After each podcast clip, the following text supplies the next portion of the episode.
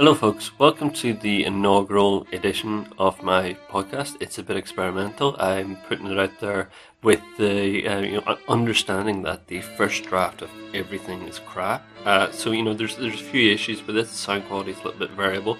I've uh, tried to cut out all the swears and or not swear in the first place because it's tricky because I'm a naturally sweary person.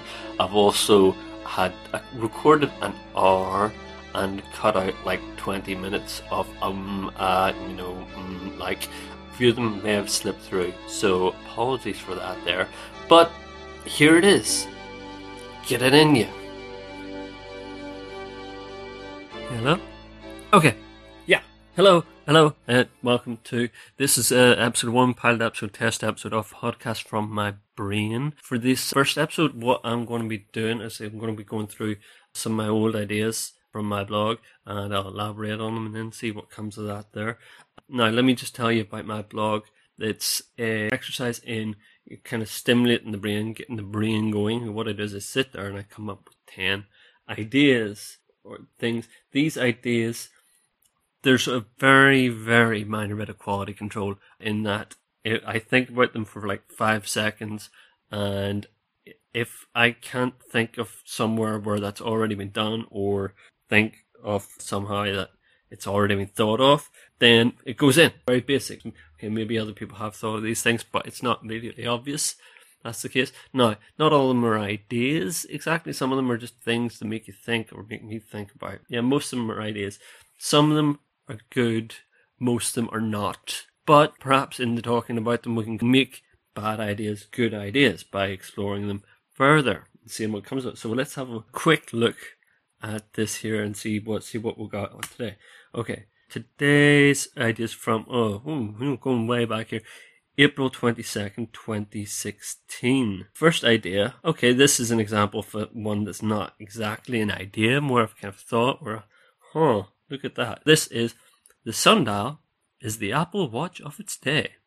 It doesn't work without the sun, but if the sun is out, you don't need it. What did I mean by that? Uh, there's the obvious connection to you know telling the time, but then why would that make it the Apple Watch? And but I think I figured out what it is here. It's because the Apple Watch, in order for that to be of any use, you need to have your phone. It needs to be tethered to your phone in order to do you know most of its functions. The question is, what's the point of that. It seems to be, know, okay, anything that anything that you can do on the watch, you can do on the phone. Except it's quicker. Maybe you can pull your watch out and see see the messages that are there without having to take your phone out of your pocket and and unlock your phone. But right, okay, let's let's let's uh, investigate this a little bit further. Why would that be? What if you're carrying something? Maybe if you're carrying things and you don't want to take your phone out and da, da, da, da, da. Of course, it's not impossible that if you're carrying a cup of tea and you go to look at your watch and then you pour tea all over yourself, that could happen. But if you're on a bike, for example, and as somebody who has often pulled his phone out while on the bike, that's really awkward, especially if you have to unlock it by some complex mechanism. So it does have a few things that way, but is that enough to justify the ridiculous price tag? Probably not. But hey, it's, it's one of these things. Nobody buys a watch these days because they need it. I mean, wristwatch sales have gone down the pan. We pretty much, you don't buy them to tell the time. You buy them to show how much money you have. It's the same with Apple Watch. You buy it to see how much money you have. I mean, I myself, I have a, not exactly a smartwatch. It's just one of these kind of fitness tracker things that has functions that can't do on a phone, can't take this underwater. I have tried using the phone apps on the phone for GPS while running and stuff, but they're pretty bad. Also, you know, don't don't connect to heart rate monitor. Frequently been running, you know, and recording heart rate. I'm really not sure why. I get how that would be useful for like you know professional athletes or some people are really really serious, but might have I don't know. It's just because I like data. I like data. I like gathering this data. Possibly, you know, part of my fear is that one day I'll lose all my marbles and I'll have to reconstruct my life based on, on all the data I've gathered and all the photographs I've taken and, and pictures I've stored. You know, so it's like, I'll be like, who am I? And somebody will give me my Google password and then they'll be like, hey, here, here's your data. This is who you were. And I'm like, oh. And then it all get downloaded back in my brain and I'll be like this kind of construct, like a kind of an impression of myself, just who visits all the places that have Wi-Fi around town, and um, you know, just yeah, that's kind of scary future. It's like, hey, hey Google, hey Facebook, have my data, just give it back to me when I lose my mind. Okay, back to the the sundial. It yeah, I mean, if the sun is out, you know pretty much what time it is. So it's kind of fairly pointless thing. Never figured out how to read, but there you go. Not quite as as uh, functional as, as an Apple Watch, but still largely superfluous. It's just to say, hey, look, I can afford a sundial. Hmm. Unless you make one out of stick or something. Yeah, I suppose that'd be pretty cheap. I mean, okay, a little bit of Apple bashing, you know. I mean, yeah, I do use a Mac. Didn't pay for it, given to me by work, and there are some good things about it. Fairly sturdy. The touchpad is brilliant. Way better than anything any other laptop I've ever used. But there's a lot about it that just sucks. Particularly the, the newer models that I'm, I'm seeing other others where you need dongles. Apple's gone into the dongle business. They're no longer making software or, or hardware, they're making dongles. Let me back off the Apple bashing a little bit and kind of see if we can get back to the point here, okay? Here's one right? This is this is another idea number two. Genetically engineer squid to shoot multicolored ink. Now, first question, why? Because um, if you could crack, you could see it shooting. Or, okay, apart from the crack of it, right? Printer ink is per volume the second most expensive liquid in the world. The most expensive is the venom of some really tiny, tiny, tiny spider, but printer ink is second. Buying a liter of printer ink is more expensive than buying a liter of almost any other liquid. So printer ink is expensive. Maybe you could genetically engineer these squid to make the ink and make the ink cheaper. You certainly could, but then again, it's not at the cost of manufacturing that makes printer ink expensive. It's just because that's what the companies are in the business of. And this ties back into the last thing. I mean, companies like HP and Epson, they're not in the business of selling printers. They're in the business of selling printer ink. That's where they make their profits. Some of these guys are almost giving away printers, like, you know, it's, it's ink and the refills.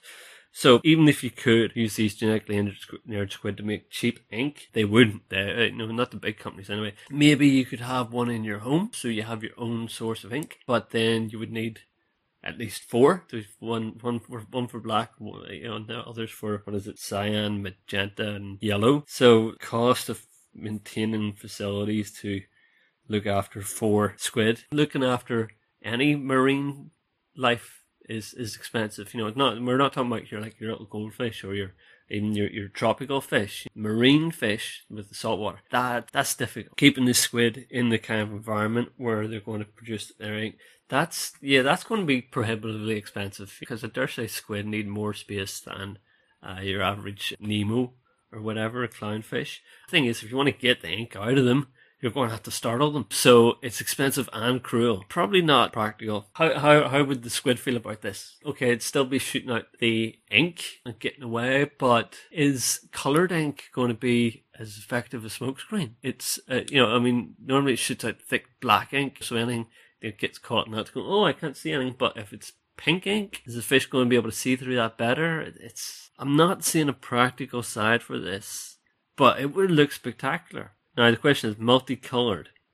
Is it going to be one jet of ink with multiple colors in it, like a rainbow, like some sort of rainbow squid? I, maybe I don't know. Or is it just going to be one single color? That would be a lot easier to achieve. That's for sure. Now I'm just wondering, what's the practicality. See, so they, they got ink sac. Just trying to see if we can figure out what the ink is actually made of. Cephalopod ink contains number of chemicals and the species.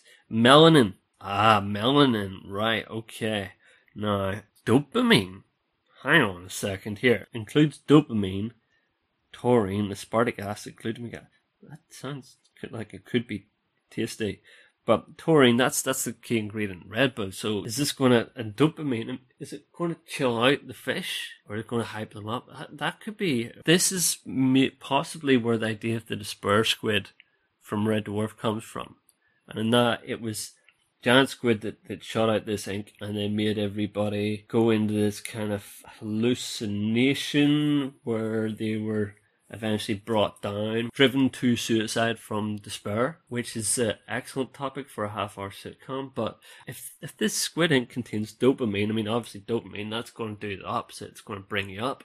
But then the crash, that could bring you despair. So maybe Red Dwarf grounded in reality. Who knew? Here you go. It's it contains melanin. Melanin is of course what makes our skin dark, also what makes our eyes brown. No, I'm pretty sure melanin doesn't make our eyes blue. It's lack of melanin that makes our eyes blue. So just by varying the melanin levels, you could make different shades, maybe. You can make it lighter colors. Though there are different types of melanin. There's brown melanin, black melanin, pheomelanin, which is what makes ginger. Neuromelanin is found in the brain, though its function remains obscure. Citation needed. That's interesting that you need a citation for when somebody says, I don't know. Citation needed. If it's just diff- different types of melanin, yeah, so you can tweak different types of melanin and get red, red, brown. Imagine that. Yeah, squid shoots out red ink and looks like blood, and oh, jeez, that's going to be frightening. Okay, in short, uh, no practical reason for it. Maybe the at the outer reaches of, of, of practical possibility because genetically engineered stuff, and it is just melanin. Idea number three: boat boots floating boots with motors. Okay, this is one of these ideas where it's basically based off a thing that rhymes. Boat boots. Boat boots. You can market boat boots. Boots for boats. No, not not boots for boats. Boat boots. If you could say it, I can have trouble saying it. We're we're looking at boat boots. Yeah, imagine like boots like you can make floating boots easily enough. Make them waterproof, right? So imagine wellies, right? Yeah, let's let's start off with welly boots, right? Welly boots, but with like a double hull. So you've got cavities in there with with air. Yeah, maybe a large cavity at the bottom. Let's just assume you get them wide enough. You got wellies that go up to your knee, possibly with a kind of flange at the top. And yeah, you got thick rubber with, with cavities, provide extra buoyancy. And trouble with that is you will need some sort of stabilization. What if over the knee, big buccaneer boots, right? what you do is you get in the water and you're actually kind of almost kneeling on the water. Yeah, some sort of shape like that there. You can, you can have like little handles that come up the side of the knees. You imagine motors. See, so what way would your your feet be pointing? You have you'd have like fins coming down the back of your calves. So you got these large fins coming down the back of your calves, right? Built into the fin is the the motor, the, propeller with the, the, hydrojet, but also the fins. Whenever you're kneeling, it means that you're not doing a full kneel with your, your legs bent. It's actually to hold your legs, helps hold your legs at that angle. So yeah, you, you, you walk into the water, you kneel down, and you're kind of kneeling stroke sitting on the fins, and then you, you have the handles the knees with the controls, which is just basically button to make the, the motors go, and then you, you go at it. Obviously, there's going to be a few issues. It's going to be very difficult getting the balance right. Possibly each pair would need to be customized to a particular wear, depending on the size and the height and the weight. Going to have questions about battery life. What's your battery life like in these things? I Don't know. But if you incorporate like with a backpack, I mean, have you ever seen those jetpacks or those the, hoverboard things where they have the hoses, big boots, and you wear the, the, the hoses and then you float up above the water? Imagine the motors that they use to power those, but in boots. And then you're sort of kneeling in the water and then you're going to have stability issues, no doubt. You got stability issues with those hoverboards. And people go hell for leather and those things.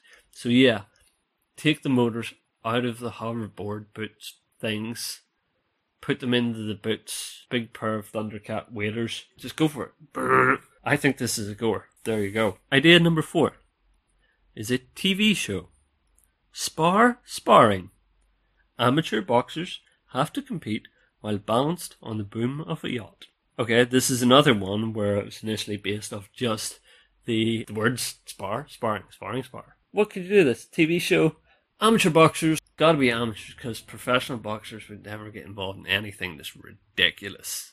That's for sure. But yeah, amateur boxers could do that. Say, come on, come on, get on this here and you win a grand or or even just like a trophy, like a little trophy. And the trophy would be a boxing glove holding a model yacht, spread gold.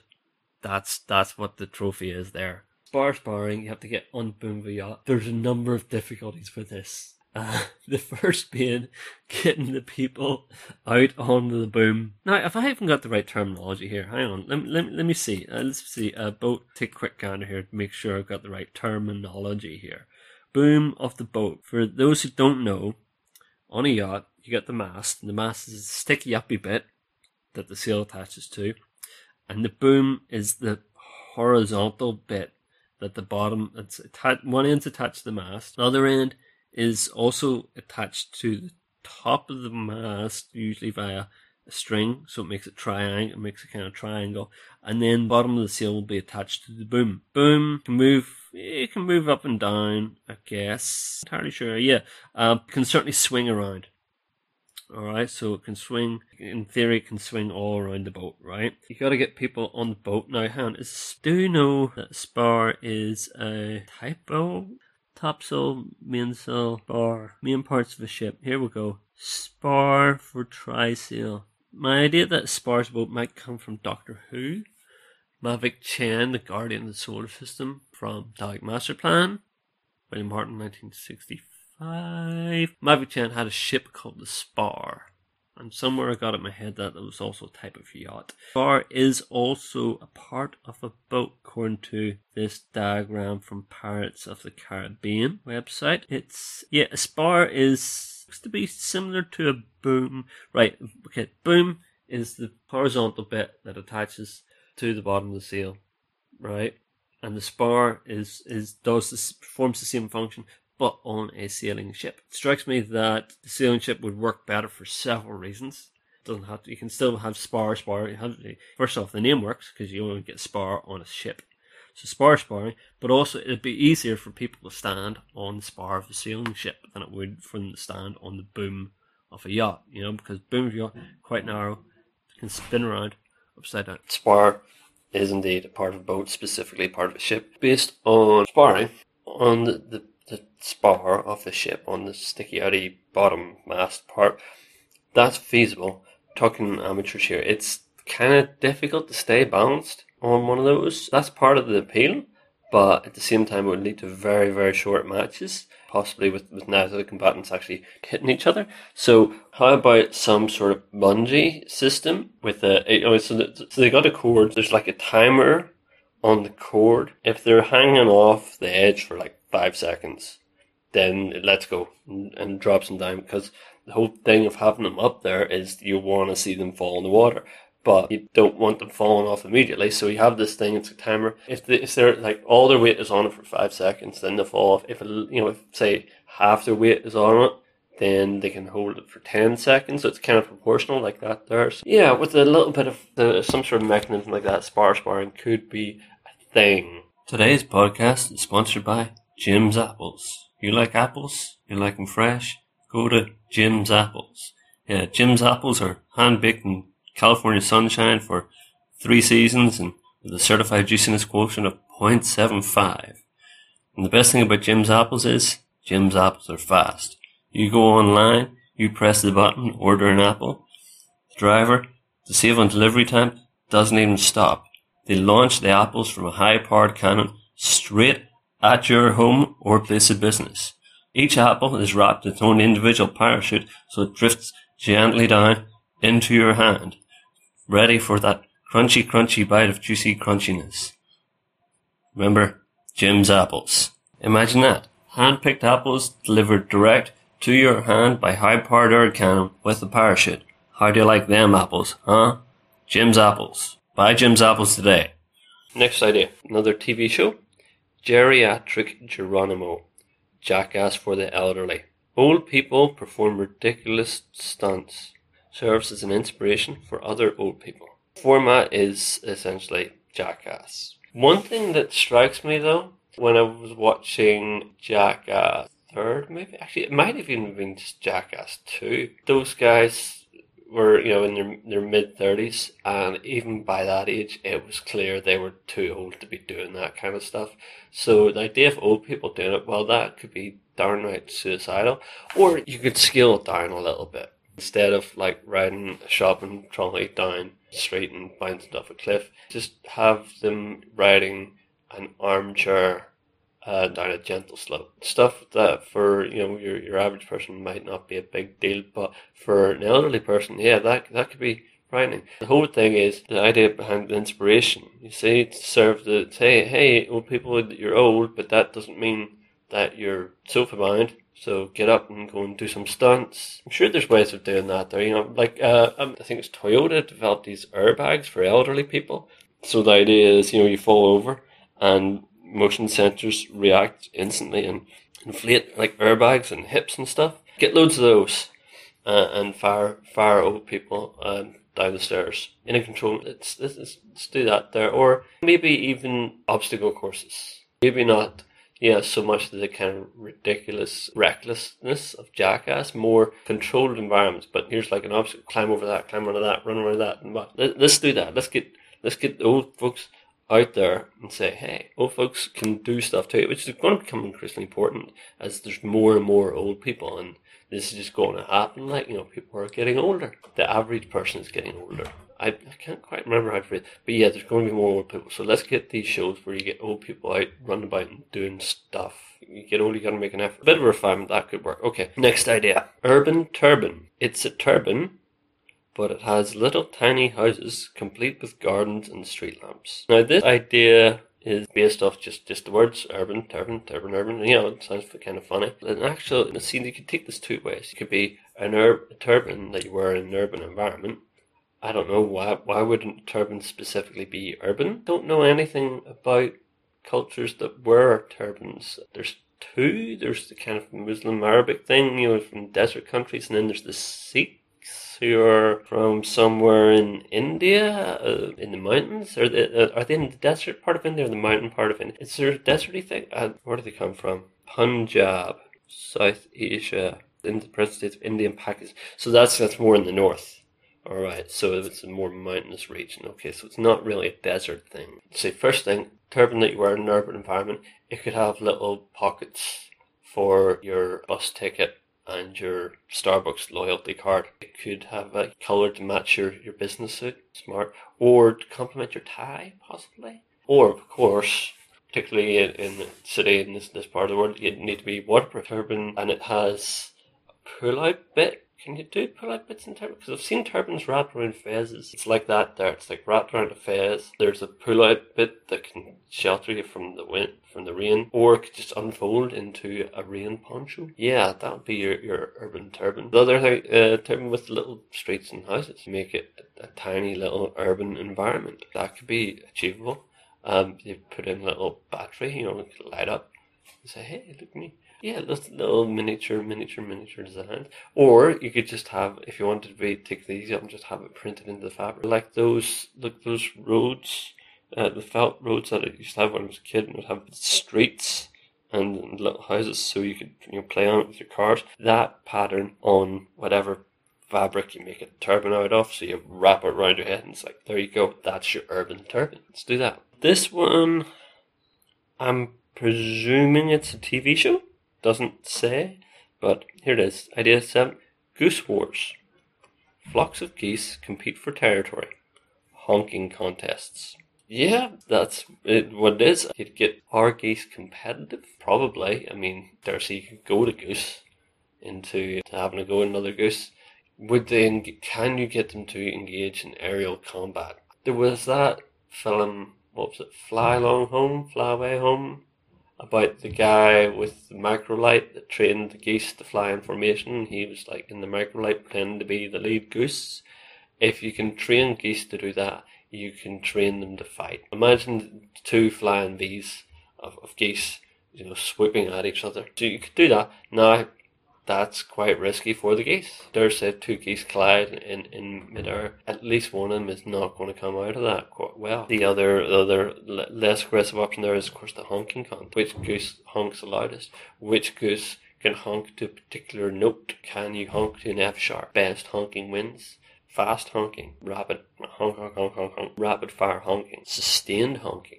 There are many different ways you can judge honking. So yeah, you just come up with your criteria, get the geese to honk. You could also have races, flying contests, maneuverability contests, pecking contests. See who, who pecks fastest. Which goose can peck the most seed in faster. Swimming, geese can swim. There are many ways you could you could judge geese competitively without getting the geese to actually have a go at each other. Yeah, I think flying formation flying that would be a thing. Maybe you could get little smoke canisters tied to tied to the geese's ankles like the red arrows. Imagine that geese flying formation with smoke streaming behind them. Yeah, let's do that. There you go. That's goose wars. Geese are an underrated farm animal. Many of them about they lay eggs. They're less annoying than chickens, in particular roosters are just the most pointlessly annoying animals ever to have existed. We need to deal with that problem. And I think we can deal with that problem by more geese, definitely. But yeah, this brings us on the next idea, right? This is a bumper sticker that says, honk if you're a goose. Which is simple, because if you're a goose, you'll be honking anyway, because that's what geese do. That's their kind of defining characteristic is the honk. And if you're not a goose, then you just uh, disregard the sticker. There's a problem with the, the car horn. And the car horn is it's an emergency device. It's meant for it's designed to signal to other drivers or pedestrians in the case of an emergency, like shit, I can't stop, or pretty much that's it, or or hey, you if you're not seeing me quick, you know you gotta stop your maneuver, right? Emergencies. All too often in this country, it's used for telling people that they're dickheads. You know, it's like, hey, you're a dickhead. It's often been noted, but when you're driving, pretty much everybody else on the road is it. So there's this kind of thing on the car horn, which is this is what car horns are being used for, and it's absolutely not what they're meant for. Now, in many countries, car horns are just used not always to signal aggression or emergencies, but just to say, hey, I'm here. Beep I'm here, beep, I'm here, beep, beep, beep. Because in many of these countries, the there's two things. There's lack of infrastructure. There's there's often less in the way of traffic signals and road signs, but also when there are traffic lights, people tend to ignore them. In Peru, for example, people you are required to have a driver's license to drive, so therefore you have to take the test and you have to pass the test. But the thing is, you're not required to show anybody that license. So many people, in theory, have a driver's license in their wallet as long as you don't ask to see it and this is common in many countries. Everybody's out for themselves when driving, and you need to say, "Hey, you know, beep beep, I'm here. Beep beep, I'm here." But then also, and it's slightly less. There's sort of the practical thing. This often happens places with narrow, narrow, windy roads where you can't see around the corners, like mountainsides or weird country things. I've seen this in other countries, but not here. Come around windy, windy road, and you can't see around the corner, so you, you beep before you go around the corner in case there's another car coming the other direction. Now, I've been driving down many a little country road in this country, being passenger. I've never seen anybody do that here. And it's like, in, in that kind of circumstance, it's probably not a bad idea. This kind of general beep, beep, I'm here, beep, beep, I'm here. It's also used if you're a taxi driver and an show. And you say, pull up outside, go beep, I mean, nowadays we got apps to take care of that there, but some companies don't have that there. My car, it's it's, it's a Renault. It's got this really annoying feature, which is kind of annoying, but it serves to tamper road rage. In that, in order to press the, the button to activate the horn, it's on the steering column, and the only way to reach it is actually reach through the steering wheel. In order to press it, you've got to take one hand off the wheel and you've got to reach through the wheel and you've got to be careful. It's, it's really awkward to get to. And that's probably for the benefit, because otherwise I might be instinctively hitting and say, hey, you, you're taking, you know, stop you driving. That's kind of, this should bring us back to this here policy, you know? Honk if you're a goose. If you're a goose, honk. Or if there's some sort of emergency situation developing right in front of you, which necessitates the alerting of other drivers and pedestrians, honk also. But that wouldn't work so well on a bumper sticker. Here's next idea. Ultrasonic microphones.